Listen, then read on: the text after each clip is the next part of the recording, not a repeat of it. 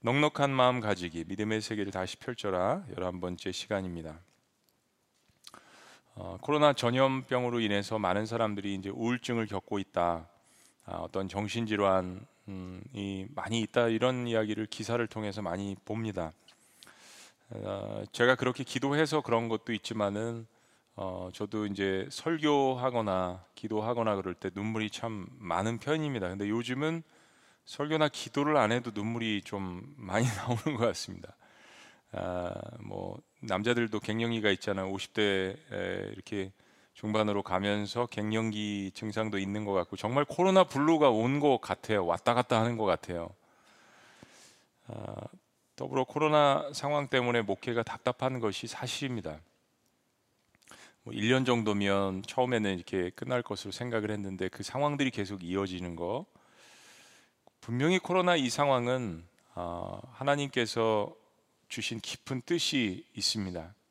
그리고 코로나 상황 때문에 저희들의 신앙이 아, 점점점 이렇게 더 깊어지는 것을 저도 경험하고 느낍니다.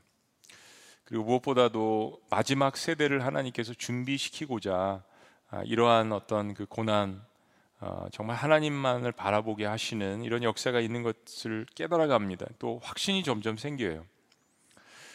그런데 개인적으로 답답하고 힘들 때가 있습니다. 어, 제가 이러니까 여러분들은 얼마나 답답하시겠어요. 저희는 목회자들로서 예배당 안에 출퇴근하고 또 예배를 드리고 하는데 어, 여러분들은 뭐 목사님 저 6개월 만에 교회 나왔어요. 10개월 만에 나왔어요. 아직도 못 나가고 있습니다. 이런 고백들을 들 때면 얼마나 마음에 그 답답함과 또 애틋함이 있으실까, 일상생활은 얼마나 힘드실까 생각이 됩니다. 외국 생활을 하다가 이제 한국에 들어와서 보니까 한국은 정말 국토가 좁아요. 그리고 인구 절벽 시대를 뭐 맞이했다고 하지만 이 좁은 땅덩어리에 여전히 인구는 많습니다. 5천만 명.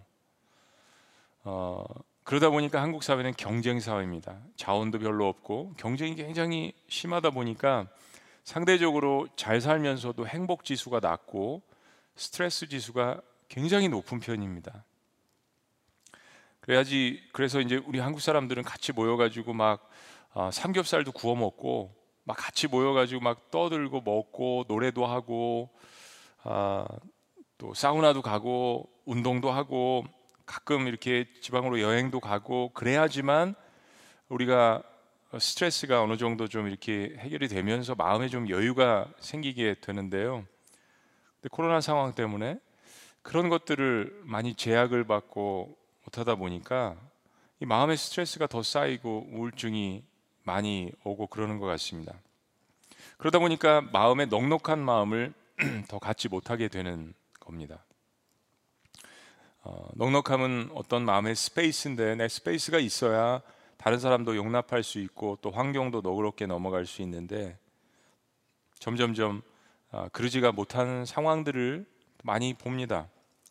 서로에게 친절함이 조금씩 사라지고 사나워지고 어, 화목했던 가정들은 더 많이 시간을 가지니까 더 좋아지겠지만 평상시에 그렇지 못했던 가정들은 그냥 보면은 왼수예요. 더 힘들어지고 아유 목사님 지옥 같아 이런 고백들을 가끔 듣습니다.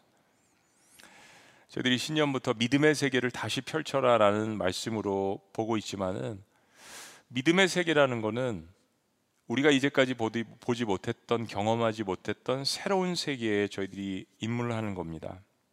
지금까지 살아왔던 눈에 보이는 이 세계랑은 확연히 다른 경험을 하고 있는 것이죠.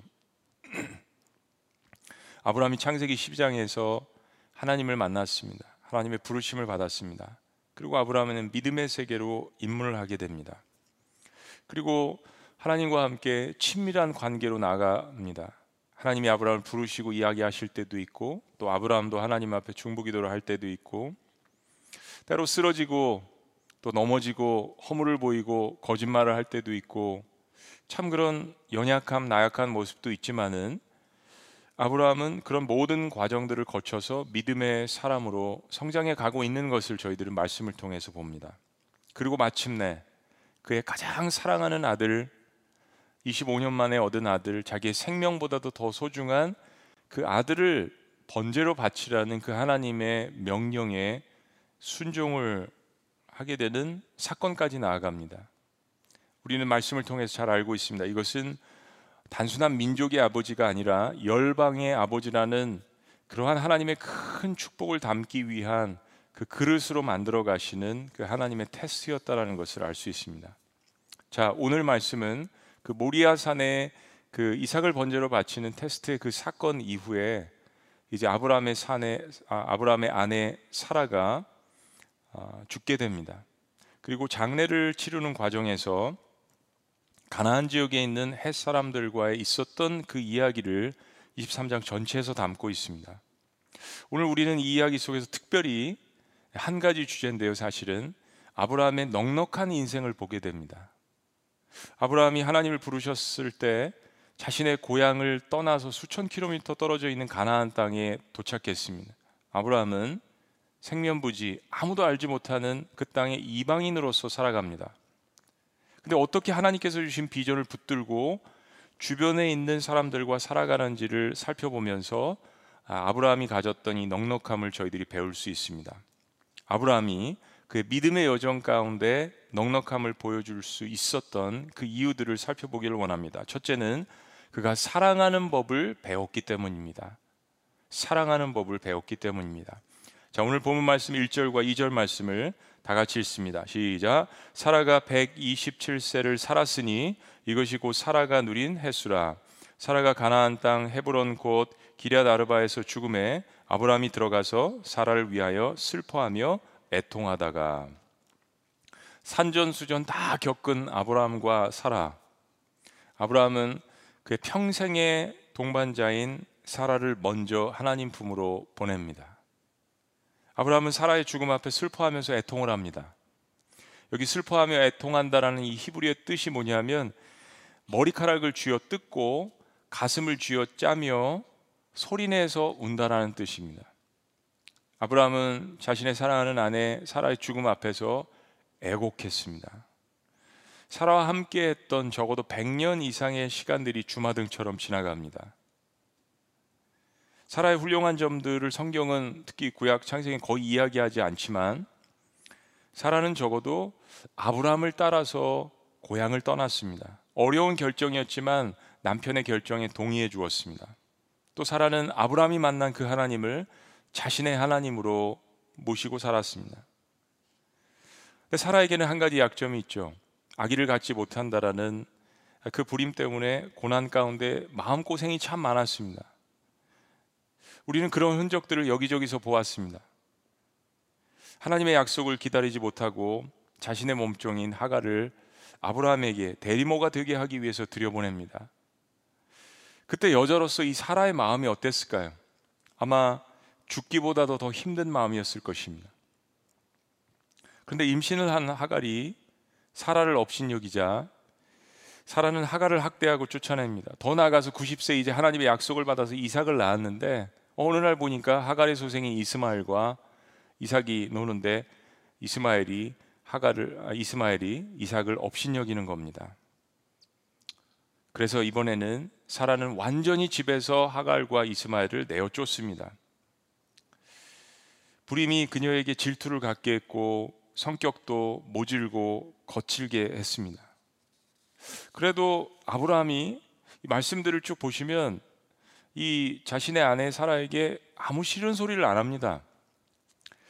사라가 화가 나서 이런 모든 일들이 바로 당신 때문이야. 당신 때문이 당신 때문에 정말 이런 일들이 다 일어난 거야라고 모든 원인을 아브라함에게 돌리고 바가지를 막 긁는데도 아브라함이 여러분 말씀 보셨잖아요. 아무 이야기를 안 합니다. 다 받아줍니다. 아브라함도 굉장히 속이 상했겠지만 하나님의 약속이 더디고 이루어지지 않잖아요. 근데 아이를 갖지 못하는 이 사라의 마음이 훨씬 더 아프다라는 것을 아브라함이 이해했기 때문입니다. 근데 사라도 아브라함을 이해하는 것은 마찬가지인 것 같아요. 다른 지역을 여행할 때마다 사라의 미모가 뛰어나서 그 지역의 유지들이 탐을 낼 때마다 아브라함은 자신의 누이라고 거짓말을 하고 사라에게도 이것을 결혼 초기부터 그렇게 하기로 이야기를 했습니다. 정말 남자로서 아내에게 못할 짓을 하는 거예요. 근데 여러분 보세요. 사라도 애굽에서도 그리고 그랄 지역에서도 아브라함의 거짓말로 인해서 생판 모르는 남자들에게 가서 큰 일을 당할 뻔 했는데도 불구하고 유독 그 일에 대해서는 아브라함에게 관대합니다. 이방 땅에 살아나가면서 때로 남편의 목숨이 위태로울 수 있다는 사실을 누구보다도 사라가 잘 알고 있었기 때문입니다. 부족하고 허물 많은 인생. 아브라함과 사라 산전 수전, 공중전, 육박전, 수중, 수중전 다 겪으면서 서로를 보다놓으면서 살았습니다. 그리고 마침내 이삭을 낳았습니다. 이삭을 참 잘 키웠습니다. 아버지가 자신을 제물로 드리려고 하는데도 그것을 하나님의 뜻으로 받아들일 정도니까 사라가 얼마나 자녀 양육을 잘한 것입니까? 늦둥이, 맞둥이, 외동아들이라고 버릇없이 키우지 않고 신앙 교육을 참 잘 시켰습니다. 아브라함도 신앙, 아브라함의 신앙도 대단하지만 이삭의 신앙 정말 대단한 겁니다. 그런 사라가 먼저 하나님 품으로 떠났습니다. 아브라함은 깊이 통곡을 합니다. 가슴을 쥐어짜고 머리를 뜯고 곡을 합니다. 아브라함과 사라는 하나님을 만나고 하나님과 교제하면서 예, 하나님께로부터 사랑하는 법을 배워갑니다. 하늘의 별을 만드시고 아브라함아 하늘의 별을 봐 내가 너를 저렇게 축복할 거야 바다의 모래를 보여주시며 저처럼 많은 셀 수 없는 그러한 자손들을 너에게 축복하리라 어떤 그 세심한 하나님의 그런 사랑을 배워갑니다. 그래서 아브라함과 사라는 이삭 하나님이 나로 웃게 하신다. 인생의 수많은 고난 가운데도 결국 웃을 수 있었습니다. 넉넉한 마음은 사랑의 마음입니다. 상대방을 인내하며 기다려주는 것, 그런 사랑. 하나님은 아브라함이 이삭을 바칠 만한 믿음으로 자랄 때까지 기다려 주셨습니다. 처음 만나서 그런 요구하신 거 아니에요. 딱 세 가지밖에 요구 안 하셨다고 했잖아요. 하나님은 사라가 이제는 하나님의 약속을 비웃지 않고 어떤 상황에서도 웃을 수 있는 믿음의 여인이 되기까지 기다려 주셨습니다. 우리가 이렇게 살아서 예배하는 건 하나님께서 인내하시기 때문입니다. 아브라함과 사라는 그 하나님의 넉넉함을 통하여서 서로가 사랑하는 법을 배워가고 있었습니다. 흥미로운 이야기지만 당신은 일부 다처가 성행이었잖아요. 뭐 전쟁하고 남자들이 많이 죽고 그런데 성경에 보니까 자신의 아내가 죽었다고 통곡하는 것을 거의 본 적이 없습니다. 아브라함에게 사라는 생명이었습니다. 최초의 인간 아담과 하와의 사랑이 깨어진 이후에 아마 최초로 넉넉한 사랑을 보여준 커플이 아닌가 생각이 됩니다. 넉넉함을 가지려면 사랑하는 법을 먼저 배워야 합니다. 사랑하는 법을 모르고 결코 마음에 우리는 넉넉함을 소유할 수가 없습니다. 자, 이런 하나님의 사랑을 경험한 아브라함이 어떻게 마음이 넉넉해졌는지를 이제 주변 사람들과 함께 더 보기를 원합니다. 넉넉한 마음을 가지기 위해서 두 번째는 존경받는 사람이 되어야 합니다. 존경받는 사람. 오늘 이 전체 이야기는 평상시에 아브라함의 관계성이 아주 잘 나타나 있는데요. 아브라함은 굉장히 우유부단한 성격의 소유자이면서도 진짜 행동해야 될 때는 결정하는 사람이었습니다. 이게 하나님을 만나면서 굉장히 드라마틱하게 발전을 합니다. 하나님께서 아브라함을 하란에서 부르셨습니다. 그런데 성격적으로는 우유부단하지만 이 결정할 때 정말로 무섭게 결정을 한 것이 하나님의 말씀을 따라서 순종해서 고향을 떠난 거예요. 전혀 모르는 땅으로 나아갑니다. 그리고 하나님께서 두 번째 나타나셔서 할례를 명하셨을 때 이 할례를 자기 자신에게만 행한 게 아니라 자기에게 속한 그 부족의 모든 자들에게 할례를 행했습니다. 조카 롯을 구하기 위해서 목숨을 내걸고 구해내기도 하고 소돔과 고모라를 위하여서 중보기도로 담대하게 씨름하기도 했습니다.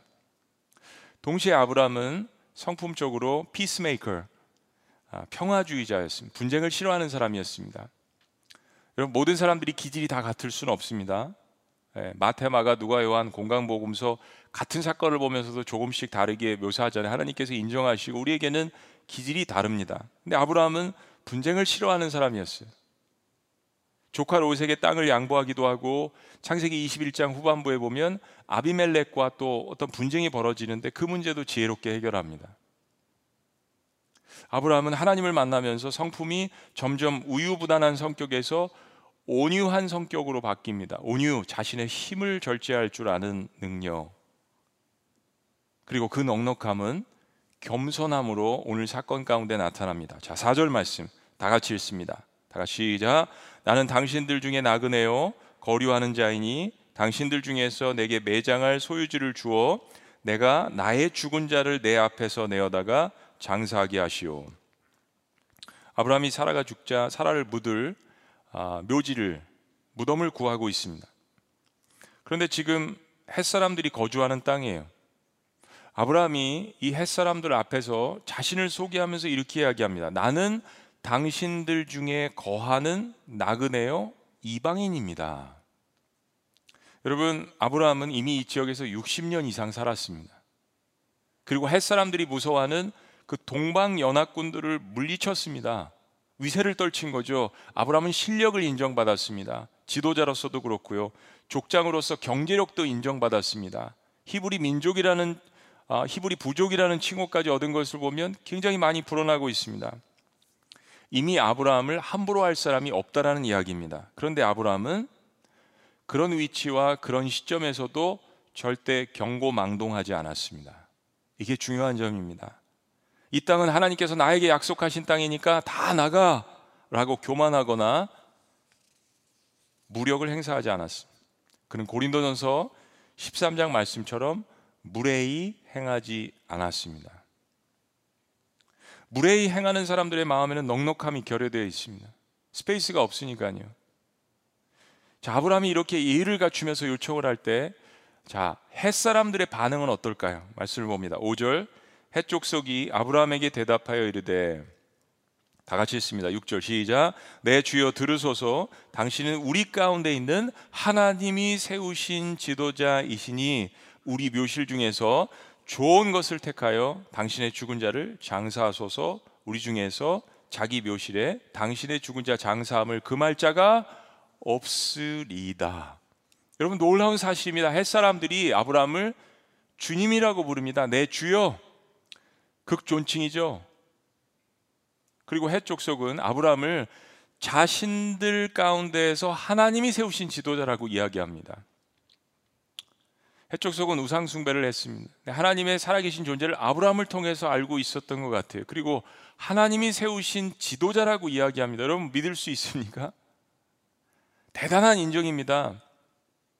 그들은 아브라함의 실력도 인정하고 아브라함의 신앙도 인정하고 아브라함의 성품도 인정하면서 대단한 존경을 표시합니다. 정말 하나님께서 이렇게 우유부단하고 아내를 누이라고 속이 거짓말하는 이런 사람을 민족의 아버지로 지금 세워 나가고 있는 것을 저희들이 보고 있습니다. 그리고 해족속은 자신들 가운데 어느 누구도 아브라함의 아내를 해 땅에 안치 않은 것을 반대할 사람이 없다라고 이야기합니다. 이런 존경을 받고 있습니다. 아브라함이 가나안 땅에서 이방인으로서 얼마나 인간관계를 그동안 잘하고 살았는지를 알 수 있는 또 다른 대목입니다. 주변에 있는 사람들에게 존경을 받고 있습니다. 거꾸로 이야기하면 아브라함이 넉넉한 마음을 가졌기 때문에 존경을 받는 것이죠. 존경은 그냥 얻어지는 것이 아닙니다. 내가 무엇을 많이 가졌다고 그런 위치에 있다고 존경을 받는 것이 아니지 않습니까? 특별히 지금 시대는 그렇습니다. 넉넉한 마음으로 상대방을 배려해야 합니다. 아브라함은 지금 그런 존경을 받고 그래서 땅과 묘지도 거저 받을 수 있는 기회를 가졌습니다. 자, 그런데 이야기가 여기서 끝이 아닙니다. 놀라운 것은 아브라함이 거기서 땅을 그냥 받지 않습니다. 가져가라고 이야기하는데 받지 않습니다. 넉넉한 마음은 세 번째, 함께 더불어 살아야 합니다. 함께 더불어 살아야 합니다. 자, 7절 말씀. 다 같이 있습니다. 시작. 아브라함이 일어나 그 땅 주민 해쪽 속을 향하여 몸을 굽히고 이거는 절을 했다는 이야기입니다. 해쪽 속에게 하나님이 세우신 리더라는 칭호를 들은 아브라함, 묘지와 땅을 그냥 제공받을 수 있는 아브라함. 그런데 그런 존경을 받은 아브라함이 그들을 향해서 몸을 굽힙니다. 몸을 낮춥니다.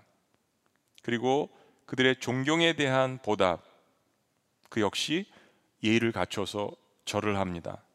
넉넉한 마음의 소유자가 보이는 겸손한 태도죠. 내가 이만큼 존경받고 이만한 위치고 이만한 일을 했기 때문에 마땅하다라는 이야기를 아브라함이 절대 하지 않습니다. 몸을 낮춥니다. 그리고 이렇게 이야기합니다. 8절 말씀.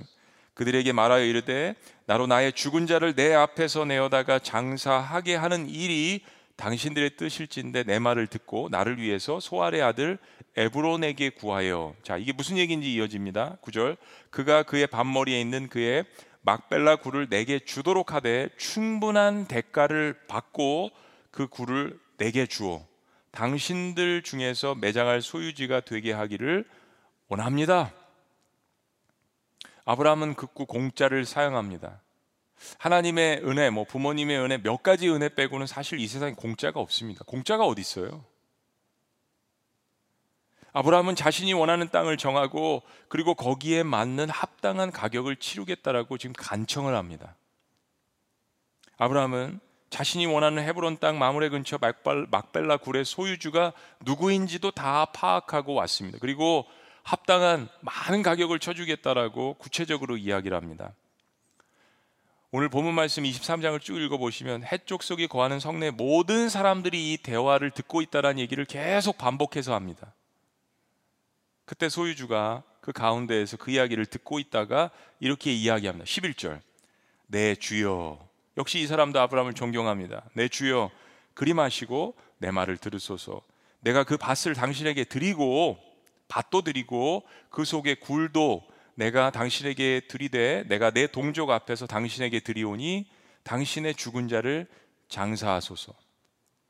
땅의 소유주인 소알의 아들 에르본 역시 다른 사람들과 마찬가지로 아브라함에게 그 땅을 기증하기로 원합니다. 그런데 여러분, 아브라함이 이 정도 되면 받아들일 만 하잖아요. 다시 몸을 굽혀서 절하고 간곡하게 요청을 합니다. 12절.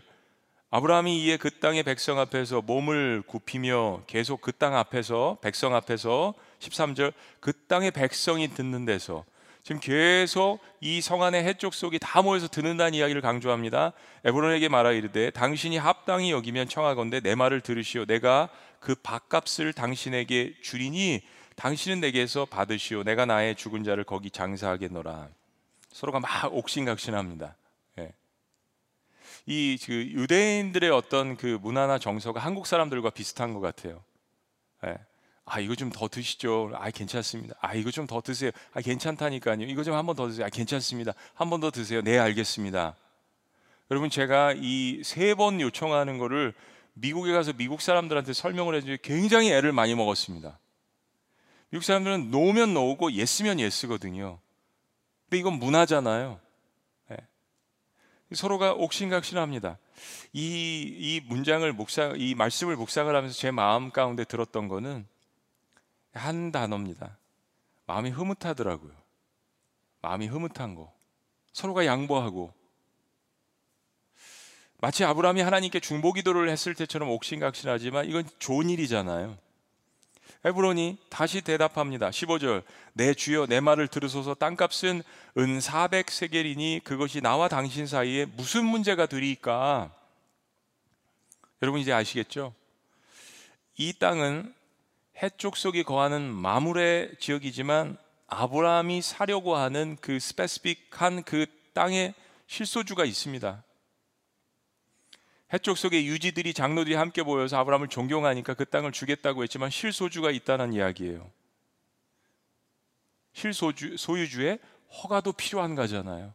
아브라함은 예의를 갖춰서 그 사람에게 피해를 주고 싶지 않았습니다. 그리고요, 사실 속내 가운데 하나는 정당한 거래를 통해서 훗날에도 정당한 소유권을 주장하기를 원했던 것입니다.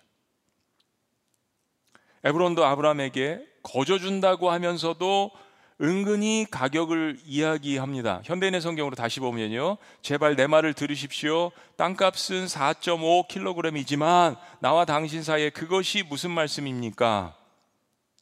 아니 그냥 준다면서 가격은 또 왜 얘기해요? 그냥 드릴게요. 3억 5천만 원입니다. 그냥 드릴게요. 4억 5천만 원이에요. 네. 인지상정이 다 받고 싶은 거죠. 아브라함이 결국 은 4.5kg을 주고 그 밭을 삽니다. 16절 아브라함이 에브론의 말을 따라 에브론이 해쪽 속이 듣는 데서 말한 대로 보세요. 이 말이 계속 반복이 됩니다. 사람들이 아브라함이 어떻게 행동하는지를 다 주시하고 있었던 거예요. 그냥 받을 수도 있었어요. 존경하니까 그만큼 위세가 있으니까 하나님이 함께 하시는 걸 아니까 지도자인 걸 아니까요. 해쪽 속이 듣는 데서 아브라함과 같은 족속이 아닙니다. 말한 대로 상인이 통용하는 은 400세계를 달아 에브론에게 주었더니 17절 마무레 앞 막벨라에 있는 에브론의 밭 곧 그 밭과 거기에 속한 굴과 그 밭과 그 주위에 둘린 모든 나무가 18절 다 같이 읽습니다. 다 같이요. 시작. 성문에 들어온 모든 해쪽 속이 보는 데서 아브라함의 소유로 확정된지라 땅 땅 땅. 땅 땅 땅에서 땅을 얻었습니다. 아브라함은 해쪽 속과 함께 계속해서 평화 가운데 더불어 살기를 원했습니다. 평화를 원했어요. 확실하게 하기를 원했습니다. 롯과의 분쟁에서도 아비멜렉과의 분쟁에서도 사라가 그렇게 바가지를 긁는데도 오늘 사라의 묘비를 이 사는 과정에서 아브라함은 더불어 살기를 원했습니다. 아까 한국 사람의 어떤 정문화 이거 좋은 거라고 말씀드렸잖아요. 미국 사람들은 뭐 한번 권하면 노 그러면 좀 차가울 때가 있어요. 그런데 여러분 한국 사람의 안 좋은 정서 중에 하나 오늘 말씀을 통해서 말씀드리기 원하는 거는 이판사판의 문화, 입니다너 죽고 나 죽자. 여러분 이판사판은 사실 기독교 용어도 아니죠. 너 죽고 나 죽자 다 같이 죽자. 사랑하는 여러분, 그리스도인의 마음 가운데는 나를 살리신 그 예수님께서 내 안에 계신데 함께 살자라는 이 용어, 더불어 함께 살자라는 함께 축복받자라는 이 말씀이 우리의 삶 가운데 일어나야 합니다. 다 같이 죽자라는 건 사탄이 원하는 겁니다. 가르는 일, 당을 짓는 일. 다시 한번 정리하지만 아브라함은 사랑하는 사람을 구하고 연약한 사람을 구하는 데에는 전쟁이라도 치르고 생명을 내어놓을 줄 알았습니다. 본질적인 일에 있어서는 그러나 비본질적인 일에 있어서는 평화를 구하는 아브라함. 모든 사람들과 화평을 구하는 것 거룩함과 연결되어 있다라고 신약 성경은 이야기합니다. 이웃과 더불어 살아가려고 하는 사람입니다. 사실 아브라함은요 주어진 사명대로 살고 있는 것입니다. 하나님께서 자신을 축복의 통로로 세우고 있음을 깨닫고 있었습니다. 그는 자신을 통하여서 자신의 주변에 있는 사람들이 행복하기를 원했습니다. 자신을 대적함으로 저주를 받기를 원하지 않았습니다. 아브라함을 저주하는 사람은 저주를 받게 되어 있잖아요.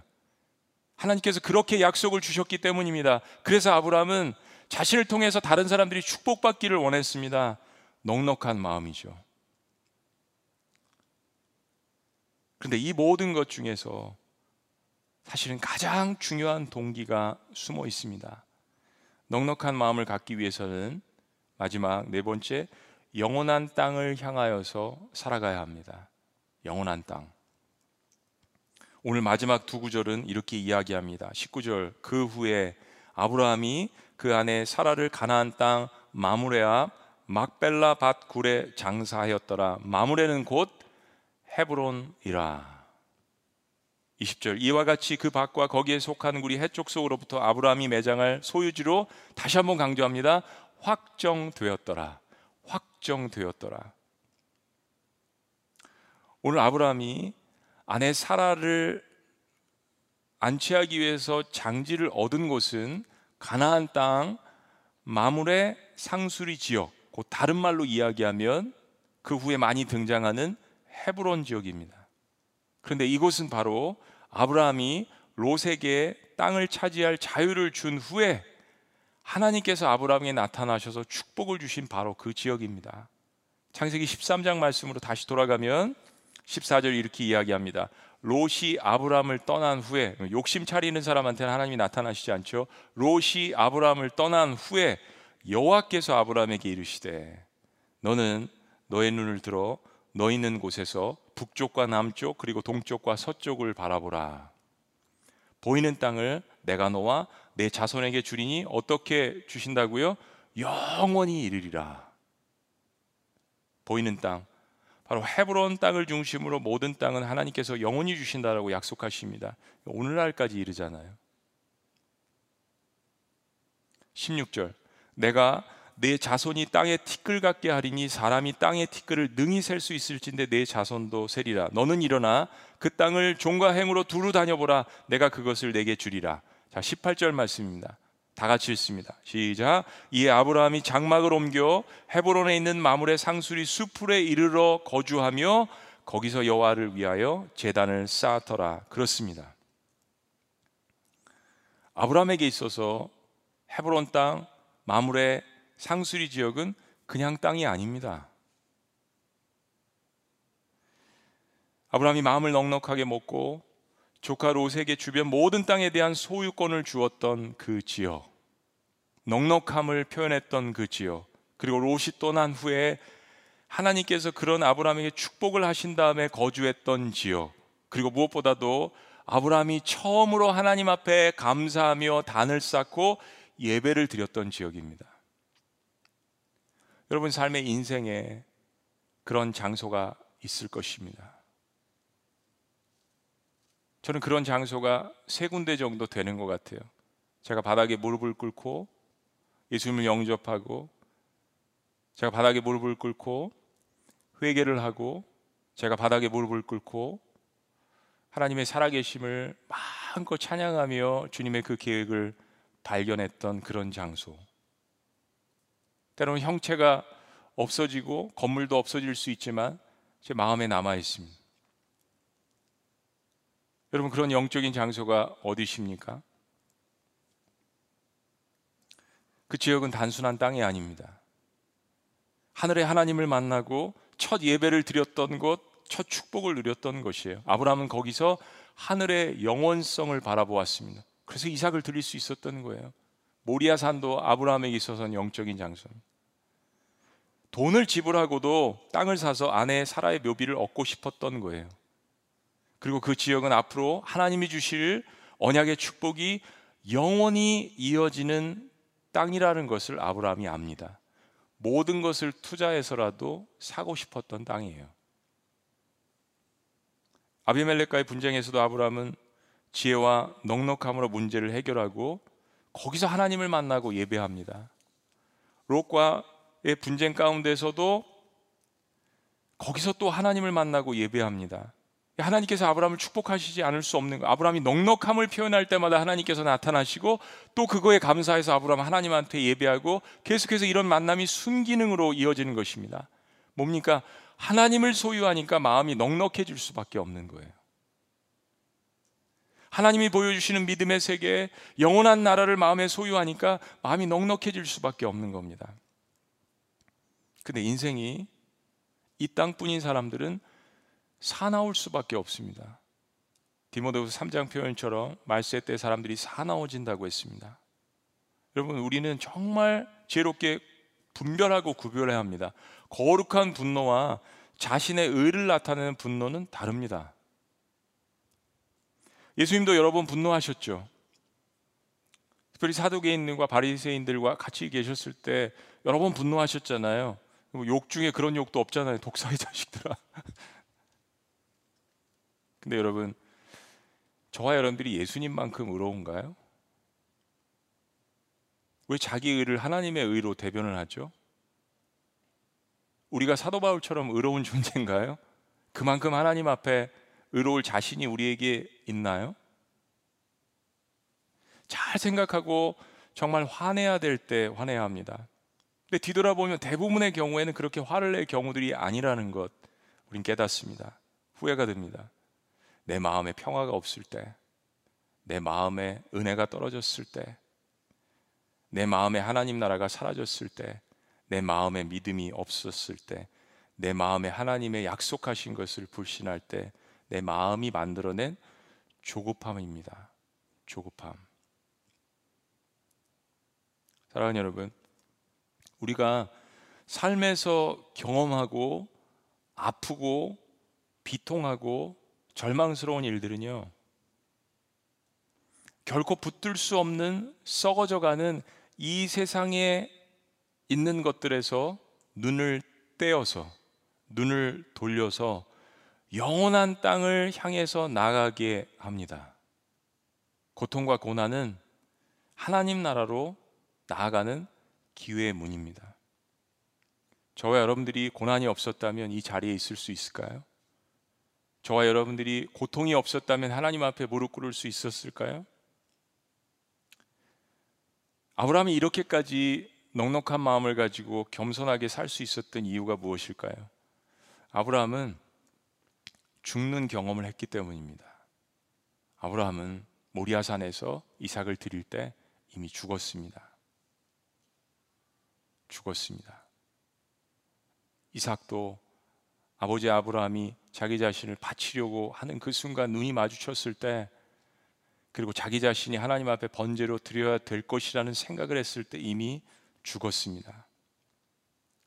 사라가 하가를 아브라함에게 들여 보냈을 때 이미 사라는 그 자리에서 죽었습니다. 자신의 자존심도 자신의 정체성도 다 내려놨습니다. 인생에서 과거의 삶이 죽어본 사람들만이 하나님 안에서 진정으로 다시 태어날 수 있습니다. 여러분 우리는 구원을 우습게 여기면 안 됩니다. priceless 도저히 갚을 수가 없기 때문에 은혜로 주신 것이 구원입니다. 우리가 그 은혜를 깨달아야 우리의 삶의 존재가 가볍지 않고 넉넉해집니다. 내가 이런 사람인데, 내가 여기를 향해서 가는 사람인데, 내가 어떤 구원의 은혜를 얻었는데, 성경은 아브라함이 영원한 하나님 나라를 바라보고 살았다라고 그렇게 평가합니다. 히브리서 11장 9절 10절 말씀을 봅니다. 믿음으로 그는 약속받은 낯선 땅으로 가서 같은 약속을 받은 이삭과 야곱과 함께 나그네처럼 나그네처럼 천막 생활을 하였습니다. 아브라함은 이 땅이 영원한 땅이 아니라는 것을 알았습니다. 10절 말씀 다 같이 읽습니다. 그것은 시작 그것은 하나님께서 설계하여 세우신 견고한 하늘의 도성을 바라고 있었기 때문입니다. 아브라함이 바라봤던 것은 영원한 하나님 나라였습니다. 기도하시겠습니다.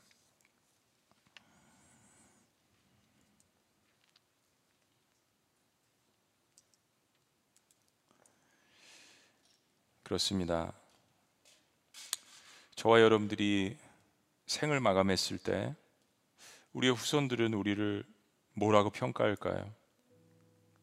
우리 아버지는 우리 어머니는 영원한 약속의 땅을 바라보며 살아갔습니다. 라는 그런 고백들이 우리 후손들에게 있기를 그런 넉넉한 삶, 천국을 바라보는 삶이 되시기를 주의 이름으로 축복합니다. 여러분 정말 본질이 죄인이고 이기적인 우리가 어떻게 넉넉함을 가질 수 있을까요? 단 한 가지 방법밖에 없습니다. 자신의 아들을 아끼지 아니하시고 우리에게 주신 하나님의 그 이타적인 사랑을 경험해야만 우리는 넉넉함을 소유할 수 있습니다. 예수님도 나를 위해서 물과 피를 쏟으시고 죽으셨는데 나도 그 안에서 죽어야 합니다. 그래야 넉넉해집니다. 사랑하는 법을 배워야 합니다. 우리 사랑하는 법을 배워본 적이 없습니다. 존경받는 사람이 되어야 합니다. 소유가 아니라 위치가 아니라 사람들 마음으로부터 존경받는 사람.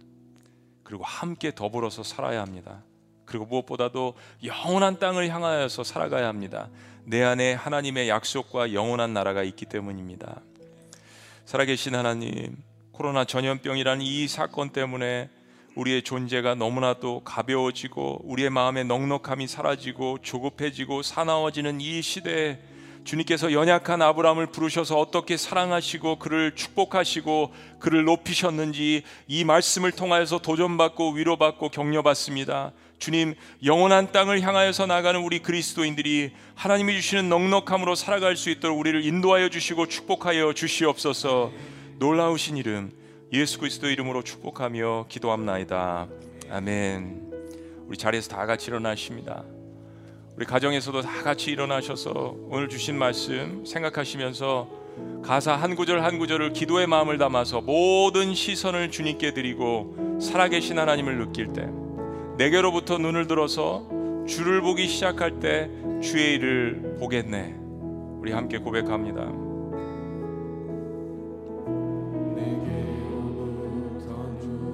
들어 주를 보기 시작할 때 주의 일을 보겠네.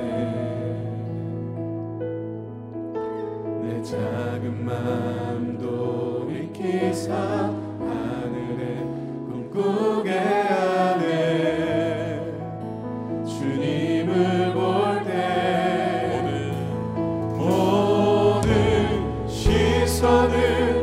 주님께 드리고 고백합니다. 살아계신 하나님을 느낄 때 살아계신 하나님을 느낄 내때 삶은 내 삶은 주의 역사가 되고 하나님이 하나님이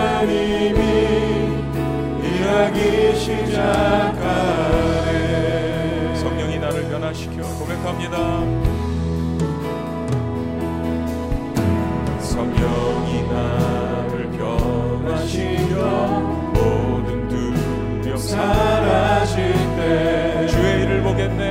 주의 일을 보겠네.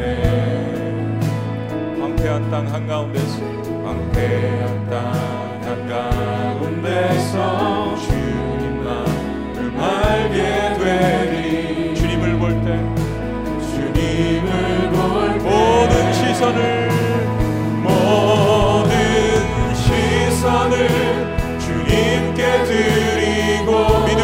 선포합니다. 살아계신 하나님을 살아계신 하나님을 느낄 때 내 삶은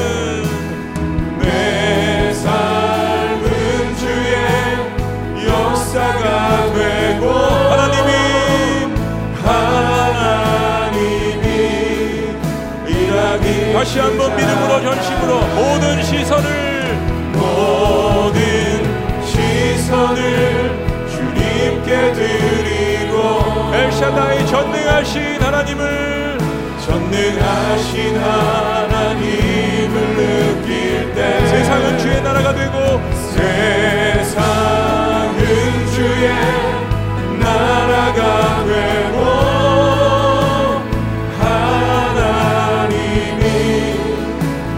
다시 한번 전심으로 손을 들고 주님을 바라봅니다. 모든 모든 시선을 주님께 드리고 고백합니다. 살아계신 하나님을 살아계신 하나님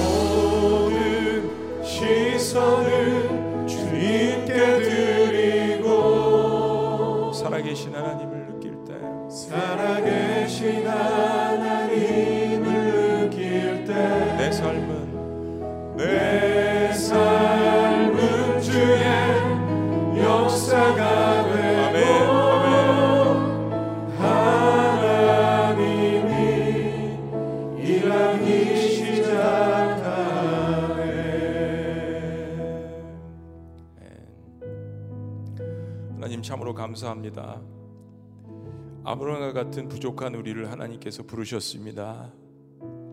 정말 죄 많고 허물이 넘쳐 흐르고 조급하고 또 사납기도 하고 용서도 잘 못하고 도저히 하나님 나라에 이룰 수 있는 성품이 아님에도 불구하고 하나님께서 저희를 부르셨습니다. 그러나 우리의 고난과 때로는 치열한 삶 가운데에서 썩어질 모든 것에서 우리의 눈을 돌이켜 영원한 주님을 바라볼 수 있도록 붙들어 주시는 하나님 은혜에 너무나도 감사합니다. 모든 시선을 주님 앞에 돌리고 살아계신 하나님을 느끼며 그래서 내 모든 삶이 하나님의 역사가 되고 내 마음에 그 하나님 우주를 품으신 죄인들을 품으신 나를 품으신 그 넉넉함이 내 안에 역사할 수 있도록 주님께서 인도하여 주시옵소서. 하나님 부족하지만 인생 가운데 사랑하는 법을 배우게 하여 주시옵소서. 내 소유가 아니라 사람들로부터 존경받는 사람이 되게 하여 주시옵소서. 함께 망하는 것이 아니라 함께 더불어 살아갈 수 있는 하나님 나라가 내 안에 있음을 믿게 하여 주시옵소서. 무엇보다 내 안에 영원한 땅을 향하여서 살아, 살아가신 그 하나님의 자녀, 하나님의 백성, 하나님의 언약 백성이 될 수 있도록 하나님 주의 백성들을 축복하여 주시옵소서. 이 코로나 한복판에 이러한 넉넉한 마음을 가진 하나님의 백성들로 말미암아서 이 세상이 주의 나라가 되고 하나님이 일하시는 놀라운 역사들을 저희들이 바라보고 경험할 수 있도록 주님께서 우리를 사용하여 주시옵소서. 이 모든 일을 계획하시고 이끌어 가시는 엘샤다이 전능하신 삼일체 하나님 성부와 성자와 성령의 이름으로 축복하며 기도합나이다. 아멘.